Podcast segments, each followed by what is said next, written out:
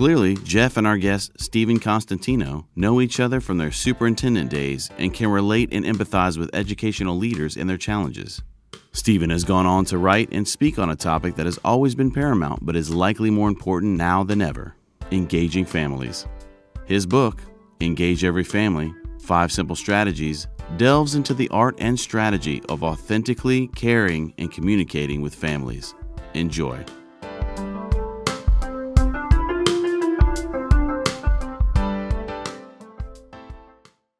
Hello, everyone, leaders, educators. How are you? I'm Jeff Rose. Welcome to this week's uh, edition of Leader Chat. Now, for from my perspective, uh, throughout the week, from Wednesday to Wednesday, I have the opportunity to prepare, to get ready, to get excited. Often it's to review or read or reread a particular text or research who we're going to be interviewing. And so by the time Wednesday comes, I'm, I'm kind of giddy. I'm excited. And today is no different.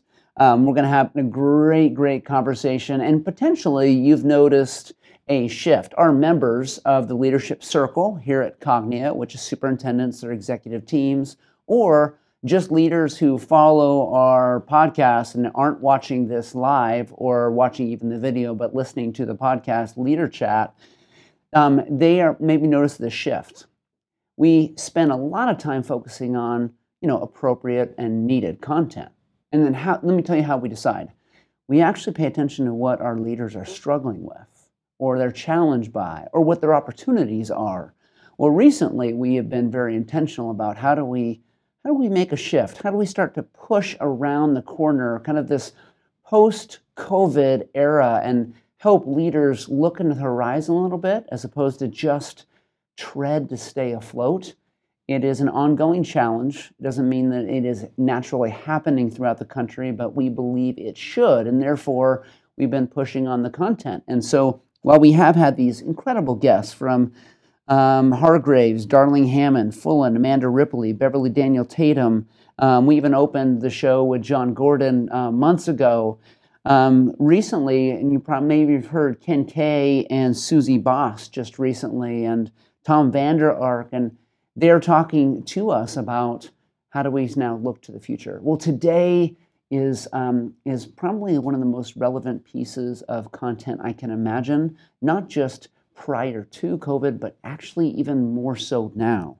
So the, the theme of today is the importance and how to engage every family. And we're talking with an expert, Steve Constantino, um, I know Steve, and you'll see that as, as we talk now. Steve is a leader, teacher, speaker, and best selling author. Dr. Steve Constantino has a long and distinguished career working with the schools, districts, and state levels, and is, considered actually the nation's or one of the nation's leading authorities in the area of family and community engagement. Dr. Constantino, I'm probably going to call him Steve as we chat, um, has this incredible career as a teacher. He moved through the ranks. He's been an award winning principal and a district superintendent, which is where our paths crossed. And now he just continues to accept numerous invitations to speak and consult with schools, districts, and business organizations, really not just in the US, but around the world. Um, you will see why this topic is really, really important. I'm going to be talking specifically and kind of peppering him with questions on uh, this, this book. And if you you haven't read it, I highly recommend you do. Engage Every Family, Five Simple Principles, because it is um, it's it's wonderfully dense. Because it's not just um, it, it's not just the importance of engaging families, but it's like this kind of you know how to. It's it's this guide. Okay, so without further ado, I'll stop talking and I'll get off my soapbox. Let, let me introduce Steve. Uh, I'm thrilled to have Steve. Thanks so much for being with us today. And I know I just touched on your bio, so like, what did I miss? How have you been? I was complimenting you on your beautiful beard. It's great to see you. and uh, yeah, just, just how, how, have you been? What's going on? Uh, well, first of all, thank you, Jeff. What a what a pleasure and an honor it is to uh, be here. And as I listened to all of your previous guests, I my first reaction was, "My gosh, what am I doing here?" But uh, I'm thrilled to be here. Um, life is good. Uh, I um, was, as you know, you you you were pretty thorough uh, up through the superintendency Uh, I then went on to the state level as chief academic officer and then had a very short tenure as the state superintendent in Virginia. Uh, and then I really turned my attention for the first time in my career full time to my passion of this family and community engagement thing. Um, I was very lucky to accept a position at the College of William and Mary at the School of Education as executive professor in leadership. And now I'm really just immersed in things I love to do, and uh, uh, I feel I feel very lucky and very blessed to be able to continue to do this work, and very happy that there is a significant amount of interest in it. So, you and I met each other when we are both in the superintendent seat, right? Mm-hmm. Um, and isn't it isn't it wild to think back and reflect on that work, but maybe even more challenging to consider what it must be like now. And I live vicariously through our members, and you are very engaged with you know district and uh, system leaders throughout the country and beyond. How would you compare what you and I used to navigate and be challenged with compared to now? I don't know that I can even begin to make it. I don't think there is a comparison. Um, I can't. It. I struggle to empathize. I can't sympathize because I never have experienced. You know, I was out of the superintendency by the time this happened, and I can remember, you know, as you having good days and stressful days. Nothing, nothing like this. A constant drip of an issue, the changing landscape, the changing forces, the opinions, the politicate, the politicization of it I, I speak to superintendents all the time, work with schools around the district, and um, I don't know that I can make an adequate comparison. I don't know that there is one. So it's funny you say that. The one thing I tell superintendents and members is that I know I've led through some tough stuff, but nothing like this is I, I, I don't even Monday morning quarterback anymore. It's no, not appropriate because yeah, my different. line was uh, um, my biggest problem was when I made a bad snow day call. You know, I mean, I, I would get, you know, 30 or 40 emails that started out with, Are you a moron? Uh, and I thought that was a bad day. you know, you know like- it, it's funny. I, I did once um, uh, an interview with the superintendent, um, an, an incredible superintendent, Brian Hightower, actually here in Georgia. And this was like three months into COVID, so early on and we actually called it Snow Day on steroids. Um, and that was three months in, right? Imagine what has transpired since then. It's just, uh, it's it's it's it's fascinating and challenging, and I'm, I'm, glad that you see it the same way, which is um, let's just kind of praise them and honor them for the challenges that we don't get. Absolutely, I I have the most profound respect for everyone, um, everyone who is hanging in there, trying to work through something that no one of us could have ever imagined uh, would happen. And uh, I hear the angst in voices, I hear exhaustion in voices, but I still see that spark of we're going to get this done. I still, I still am very much encouraged by, even though exhausted and beaten down, uh, the comments I'm getting are as we have to move forward and we will. And that to me is extremely inspiring. Well, and in some ways, the, the nice opportunity for us is how we can support them in that, right? We, we have the benefit, um, you and I both, of figuring out the most strategic and supportive way to come alongside leaders and um, help them feel like they have a support because of that exhaustion, because of the fact that every political piece of turmoil is landing in their laps, right? That mm-hmm. that is kind of our roles now, and um, you know, I, I, I guess we're blessed because of it. Yeah, absolutely, and it's it's helped me to, you know, when when all of this first started and we were all reimagining what we were going to do. Uh, one of the things, one of the ideas that went through my mind was to make sure that whatever whatever I could offer was going to have to be, first of all, high quality streamlined because I was very concerned. I never wanted to be in a position ever, especially now, of wasting educators' time. And it actually helped me to focus. It helped me to to get a laser focus on what what can I do that would be beneficial to helping organizations continue to grow and evolve through a very difficult period? Okay, so let me. I, need to do a better job. Let me do my job, and let me let me focus here uh, too on some of what you've um, you've become um, kind of this this this this expert on, and you know, er, in this book, engage every family. There, there's you you mentioned early the the concept of marketing, and I, and I love that you did this because I actually think that you know schools have uh, often had a narrative problem. I mean, going back to our day, we had sometimes a narrative problem not describing accurately some of the beauty that actually occurs in schools, some of the things that we do extremely well.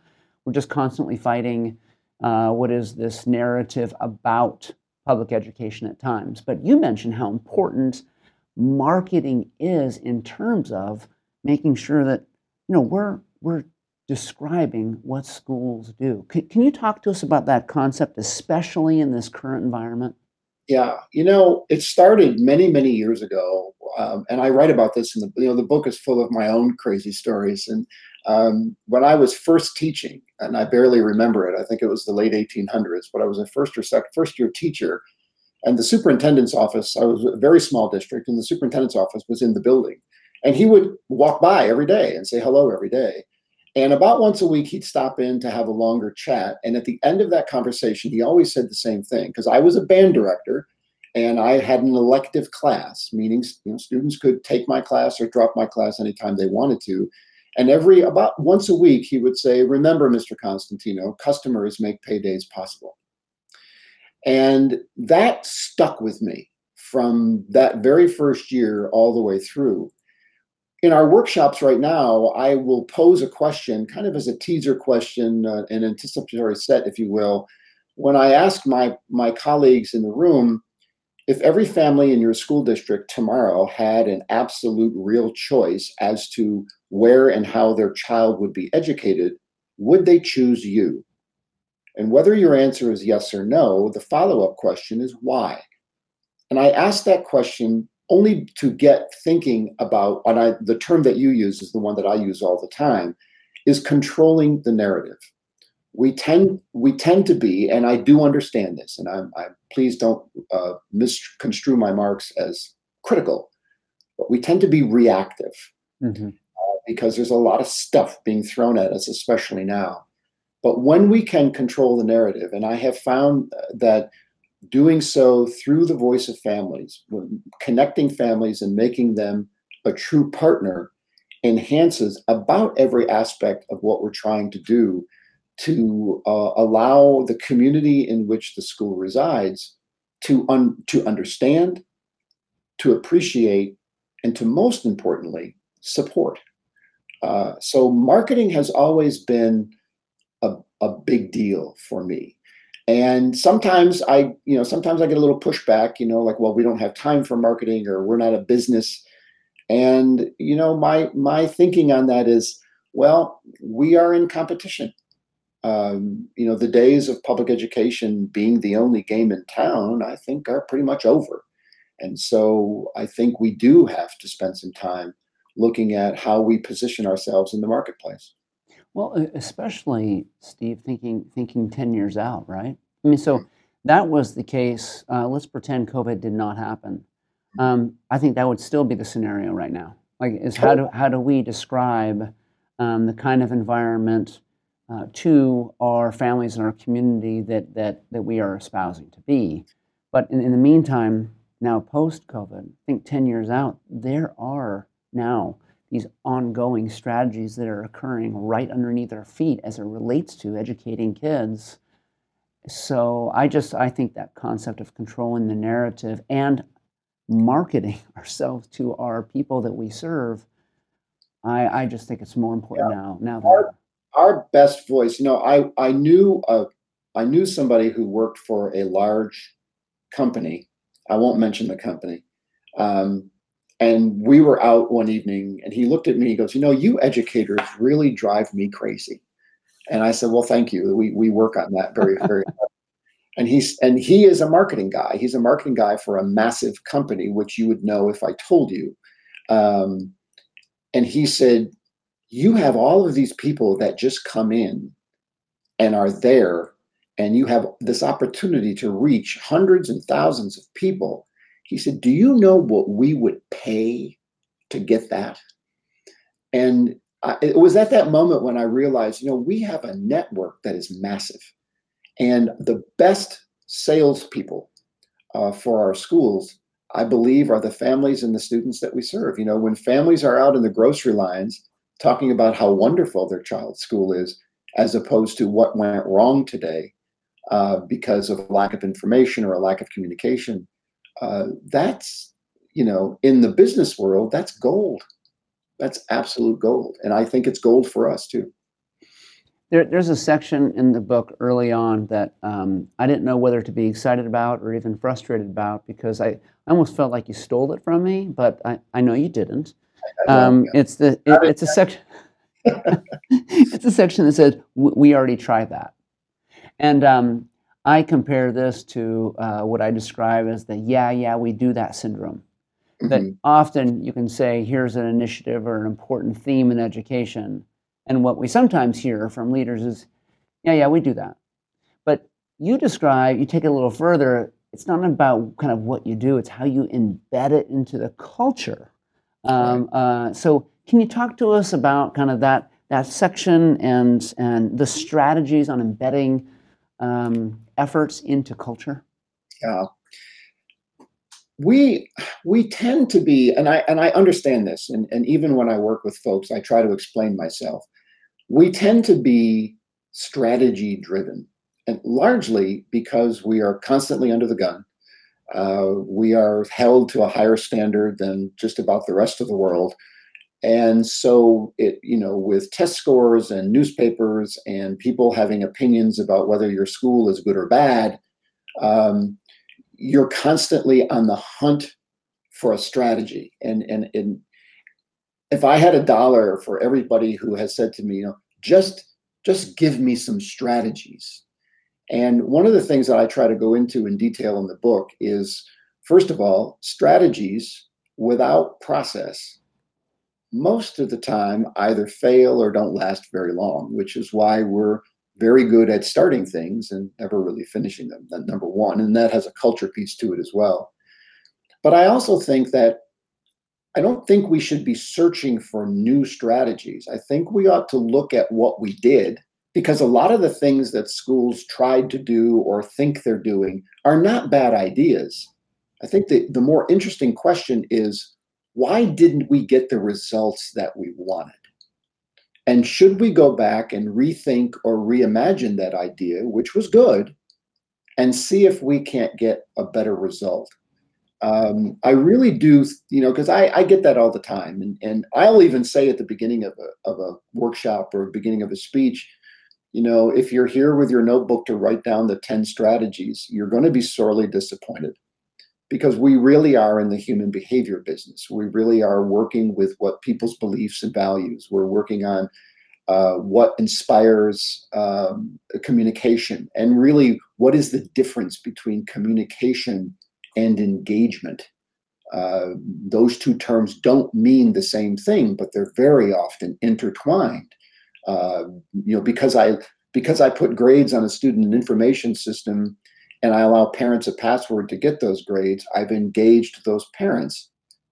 No, we haven't. We have communicated information to those parents. So I really think when we dig into this, when, and that's really, we'll, I know we'll talk about the five principles, but it lays out a process of family engagement. Um, I'll often say that family engagement is a process, not an event or a series of events, uh, because we often think, well, we'll get more people to come to something, and then we've engaged more people. And my response to that is if you get more people to come to something, congratulations, you have been successful in getting more people to come to something. I can't tell you uh, for sure whether you have engaged anybody. There's um, there's all there are all these stories and examples, right, from from your experience. In fact, it was before we even started the show. You talked about the importance of instead of just reading the book, doing the book.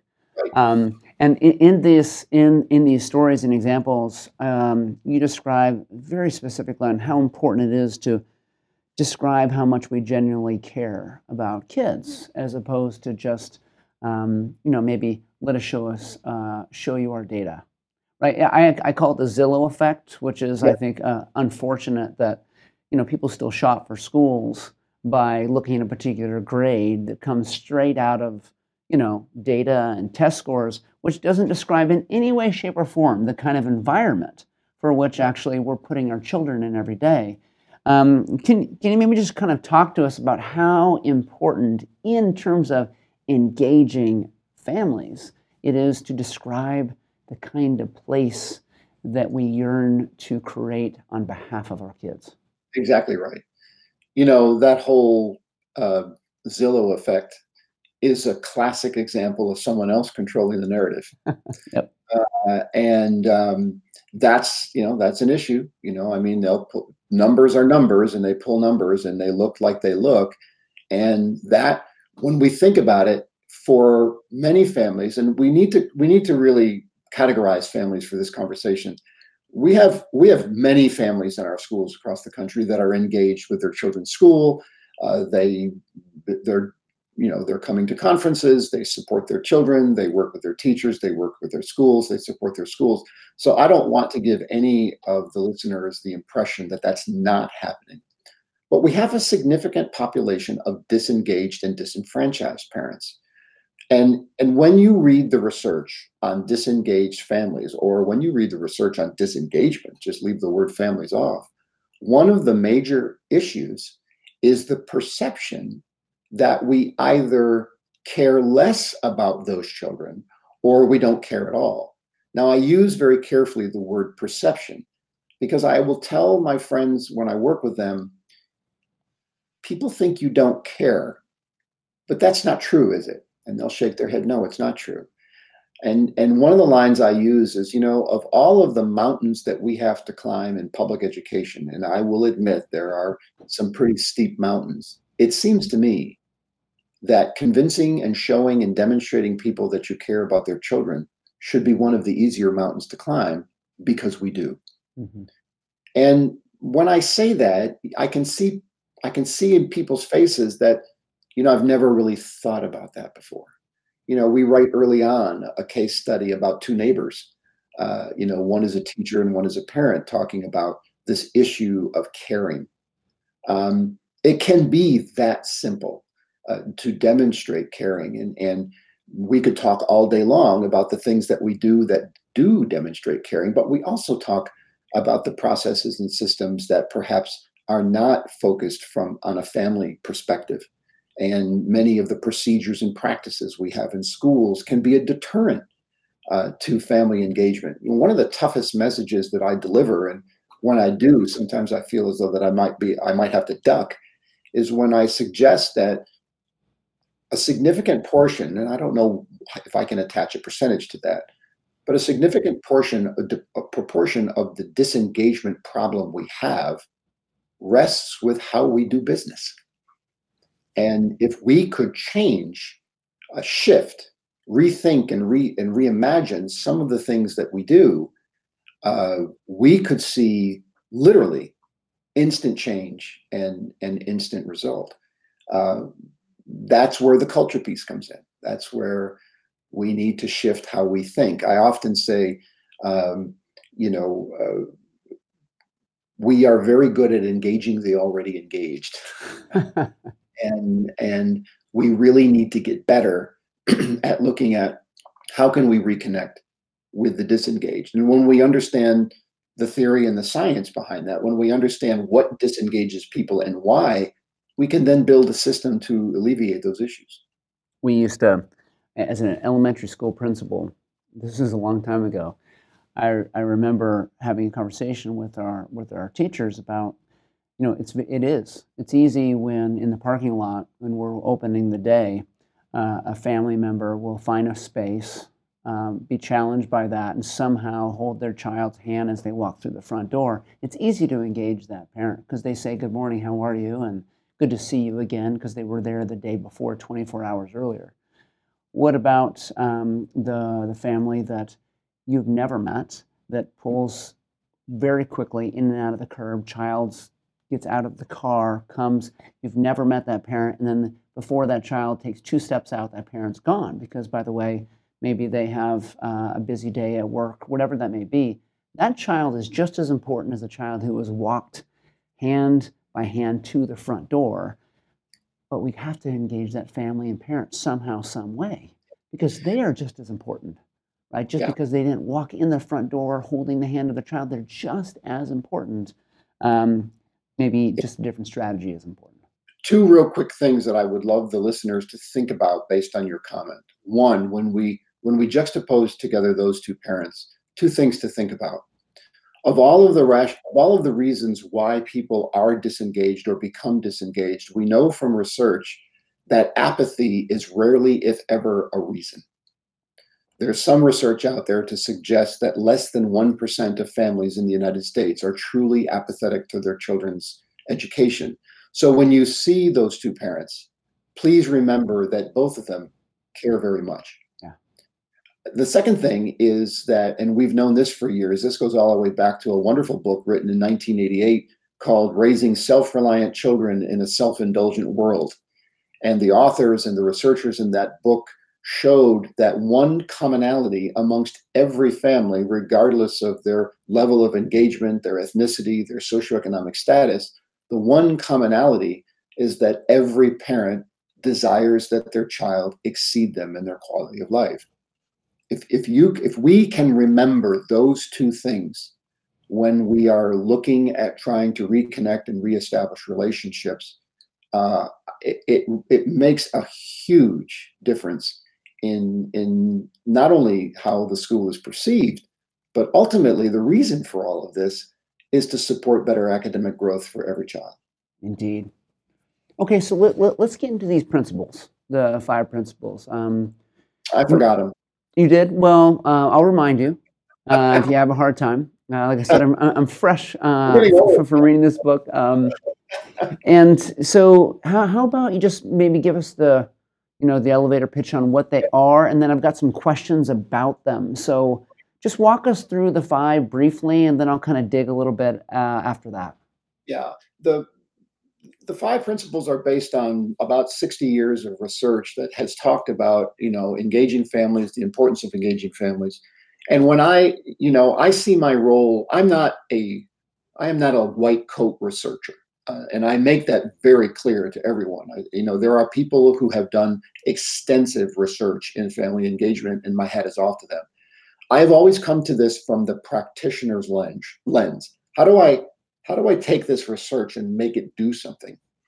And so the five principles were born out of this desire to help schools on, to help schools implement systems and processes that would allow this to occur.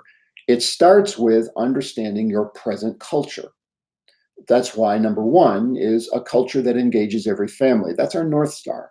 You know, what do we believe and value about families? What do we assume about families? Are we making assumptions that might be dangerous? Because when we have our culture right, or we're at least thinking about our culture and saying, you know, here's here's some things that we probably could think about. You know, what what do we believe? Does every teacher in the school believe that family engagement is a good thing? Probably not. And so, to, before we can move on to implementing strategy, uh, if if we have a continuum of people from very supportive to very skeptical, what are we going to do about that? So that's number one. Okay. Number two then says, okay, we're working on the culture, we're thinking about what we think, we're looking to shift. Now we need to look at what two-way communication really means, and how are we going to build or build back relationships with families, and that's where the disengagement work comes in, the uh, the uh, implicit bias discussion that we have in one of the chapters in the book about what's stopping us. Interestingly enough, Jeff, really quickly, Learning Heroes, which uh, has been doing some research during COVID, just posted a very interesting piece of data a couple of weeks ago. 74% of teachers and 84% of school leaders admitted that they probably have a bias toward families and are and requested professional development to help work through those biases and create a better atmosphere. I thought that was one of the most powerful pieces of data I've seen hmm. in a long time. Yeah. So we move from communication to relationships, and there's a hierarchy of these ideas. They are not randomized. we set a culture, we work on communication and relationships. If we don't have a culture that values family engagement, then what's the motivation to build a relationship? Sure. So it kind of goes clockwise around that circle. Then we get to efficacy. We can't promote the efficacy of a parent with which we do not have a relationship nor we communicate. So again, now you start to see the, the hierarchy of these ideas efficacy, the power to produce an effect. Can families, understanding that families are the first and most influential teachers of their children, can we harness that influence and use it to support academic success in school? Then, followed by decision making. Uh, we know from research that families very much want to be engaged with decisions that directly affect their children. Uh, and we see evidence sometimes when that works, and we see some evidence sometimes when that doesn't work so well. And then lastly, engaging the greater community. And, and I clarify that in the book by saying this is not about going out and getting business partnerships or, you know, community engagement. This really is about how can we effectively use the assets in the community to support the work that we are doing with all of our families and our students. So it's a little bit of a different approach uh, to the normal discussions of, of community engagement. But I, I call the five simple principles a logic model because it has it has there are there's a relationship between all five of these principles. When and you look at the five principles, the the first being the North Star, as you mentioned, and clearly there's a there's a building from one through five.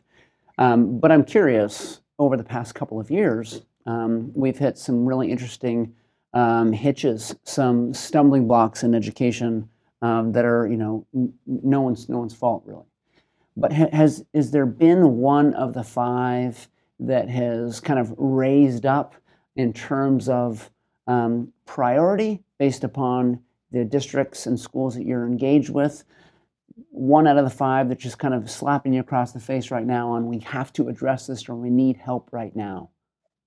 Um, three of them are slapping me in the face. Sure. yeah, do, do, tell us. Tell us. Schools are awakening to this notion of culture and the kind of culture that existed with families prior to COVID. And COVID exposed the fact that we probably need to change some things. And so I get a lot of questions about how do we do that. Communication, of course, is a huge, a huge. I get 25 emails a day about how do we better communicate. What is two-way communication? And then because children have been isolated and families have, for lack of a better term, become surrogate parents, this whole notion of promoting parental efficacy. Uh, how you know when when at the beginning of the pandemic, when the only live teacher in the room happened to be somebody's parent or relative, um, we realized then that we needed to do a better job of helping families understand what's happening in school today and what's happening in school tomorrow in my old speeches, you know, I'll have to change this in a post-COVID world. In my old speeches, I used to give the audience Steve Constantino's famous two-question test. Uh, I said, I'm going to ask you a question. I'll, I want the entire audience to shout out the answer. And I'll say, here's the question. What did you do in school today? And a thousand people shout out nothing. And I'll say, question number two. Do you have any homework? And this thousand people shout out no. Well, we have to understand that in many homes, especially disengaged homes, that is the total educational conversation. And so when I talk about efficacy of families, we are thinking thinking about and talking about can we change those questions?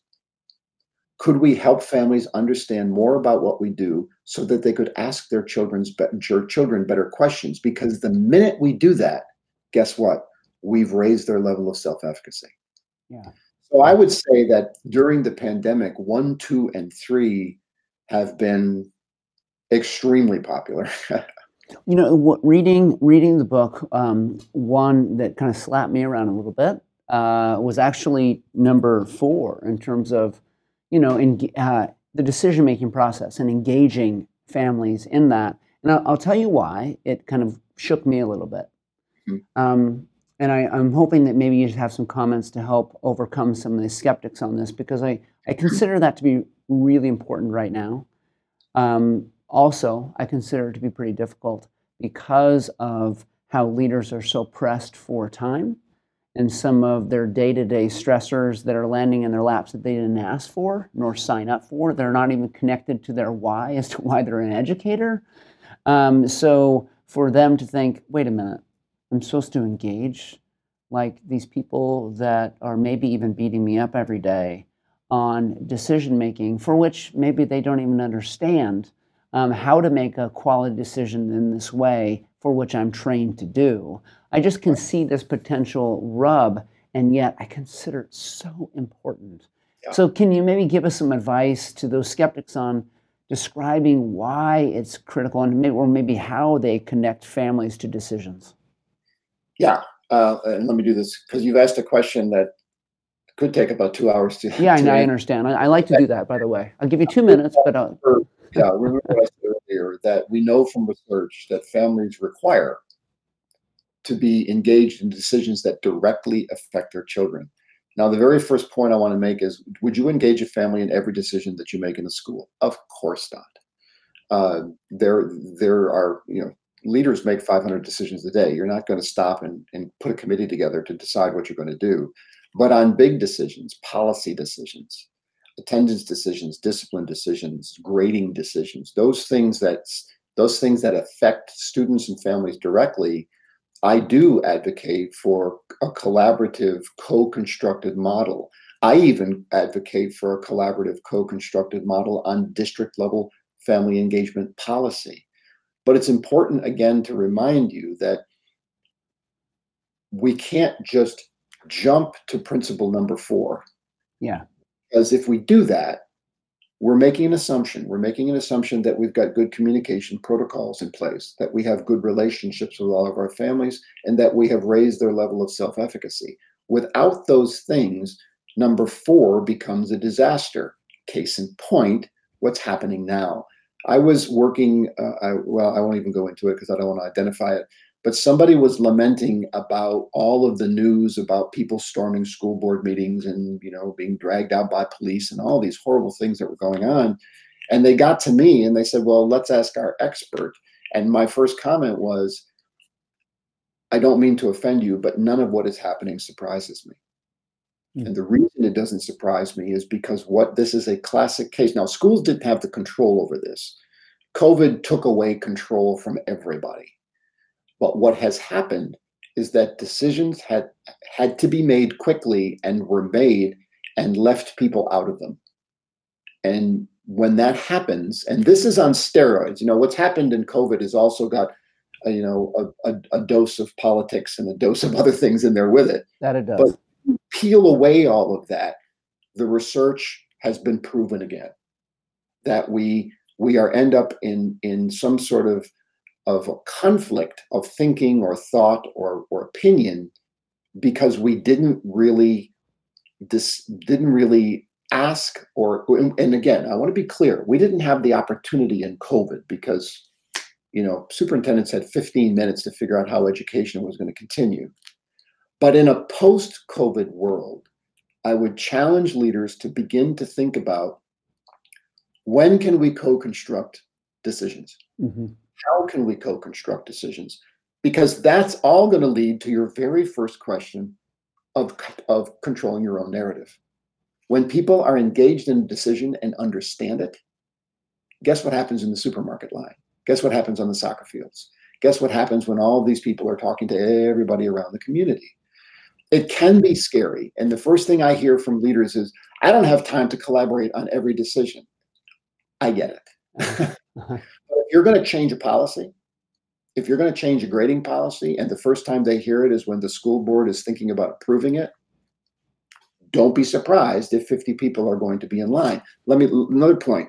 I was working with a school board somewhere in the United States, and they were very concerned about what was happening now about public comment going on for hours and hours and hours and hours. And I said, and they their the answer by many school boards is we're going to limit public comment you know, or we're going to, you, everybody now has 30 seconds to talk. And when I was consulting with this school board, I said, I would do the opposite. Mm-hmm. I would start to have community conversations, maybe even charrettes. I would give people ample opportunity to voice their opinions outside of your board meeting, get them involved in decisions, much like we did, you know, this was very effective, you know, 40, 50 years ago when we were desegregating schools, when communities couldn't come to a, an agreement on whether a school should be desegregated or not. Community charrettes, community conversations, which sometimes are not easy. But at the end, when you have an answer, you have bilateral support. Yeah. And doing anything differently is going to take us down the take us down the wrong road and it's not going to end well. You know, um, I asked I asked this question of, of our guests, and it's it's it's a really important one, but it's not easy. So prepare yourself as I ask. Most of what we do, Steve, in the leadership circle is actually not talking at leaders. It's leaders talking to leaders and them helping one another. Right? They're problem solve. Uh, we look for leaders who are willing to give help and receive it. Um, but let's pretend for a moment that you and I were around a table with leaders, superintendents, assistant superintendents, people responsible for these, you know, um, large systems that support, you know, thousands of kids. What would be your very uh, focused, pragmatic, brass tacks advice for them right now? What would you say to them if they were to say, would just just give us like some last words of encouragement or wisdom? What would you say? most schools in the United States have some good level of family engagement and the the the instinctive things that schools think about doing are correct. And so I would encourage leaders to continue thinking about the role that families can play. But I also know that with all of these ideas and strategies and things that we're trying to do, along the, the cost of that is a great deal of energy on the part of the staff a great deal of of uh, resource on the part of the staff time on the part of the staff. And the one question that i always ask my friends is your instincts about what you want to do are probably right just answer this question what was the return on investment as a result of that event, that strategy, that policy, what happened? Did it did it have the impact it it was supposed to? And just that one question, I can't tell you the number of of leaders who have who have leaned back and and said, you know, that's interesting. You know, uh, all these schools, you know, and again, I, I'm going to hear from the National Math League because I pick on math too much, but you know, we all have math nights Mm-hmm. And everybody works their tail off to, you know, for weeks to have this wonderful math night. And there's usually some level of disappointment. Either the people who are there are the people who are engaged and their kids are doing fine, or the turnout isn't very well, is very good. And I always ask the question, have as many math nights as you want. Just tell me how they have impacted math success in school. and when you can answer that question, I'll shut up. Until then, I think we need to go back and say, why are we doing this? How did we do it? And how might we do it differently in the future? Well, I'm I'm embarrassed to say this, but I'll say it because why not? Um, I've I've been responsible, Steve, for actually uh, supporting Math Night, and guess what? I'm a parent, and I've never been I've never been to one. So uh, I think that says a lot. either. so, um, Steve, it's funny that we were, you know, years ago in the superintendent seat, and to watch what you've done since then um, is truly inspiring. And you are doing the right work right now. Um, I am I'm such a fan of what you're doing to support what I just think is a critical topic and becoming more and more important. And the way that you describe these principles and the importance in which we do it, and the fact that you know you're pushing a little bit. I mean, when you start talking about ROI and marketing, and you're pushing schools to start thinking a bit differently, to adjust to um, what they're dealing with now, but more importantly, what's to come. Thank you so much for your time, for the content. I know this won't be the last time our paths cross, um, but we've been fortunate to just be able to steal some moments with you today. So just know that you're appreciated by me and and our our leadership circle, Steve. Thank you. Thank you very much for the opportunity. It's great to talk to you, Jeff, as always, and I look forward to the future. All right. Be well, my friend. Thank you. Ladies and gentlemen, um, so you see, uh, this topic, um, prioritize it. I, know that sometimes you're burdened and you're challenged with these things coming at you from all these different angles for which you can't even see coming. And so by the end of the day, it feels like crisis management. Um, maybe the way forward is to spend some time and some energy and some of your capacity, not on just managing crisis, but um, how you engage in your narrative and describe actually your why as an organization as well as personally. Um, there, there's, there's no better person to help than with Steve and his book Engage Every Family. Um, you should you should read it like I did. Um, and if you can't because of time, hopefully this leader chat helps you. Ladies and gentlemen, leaders, educators, be well.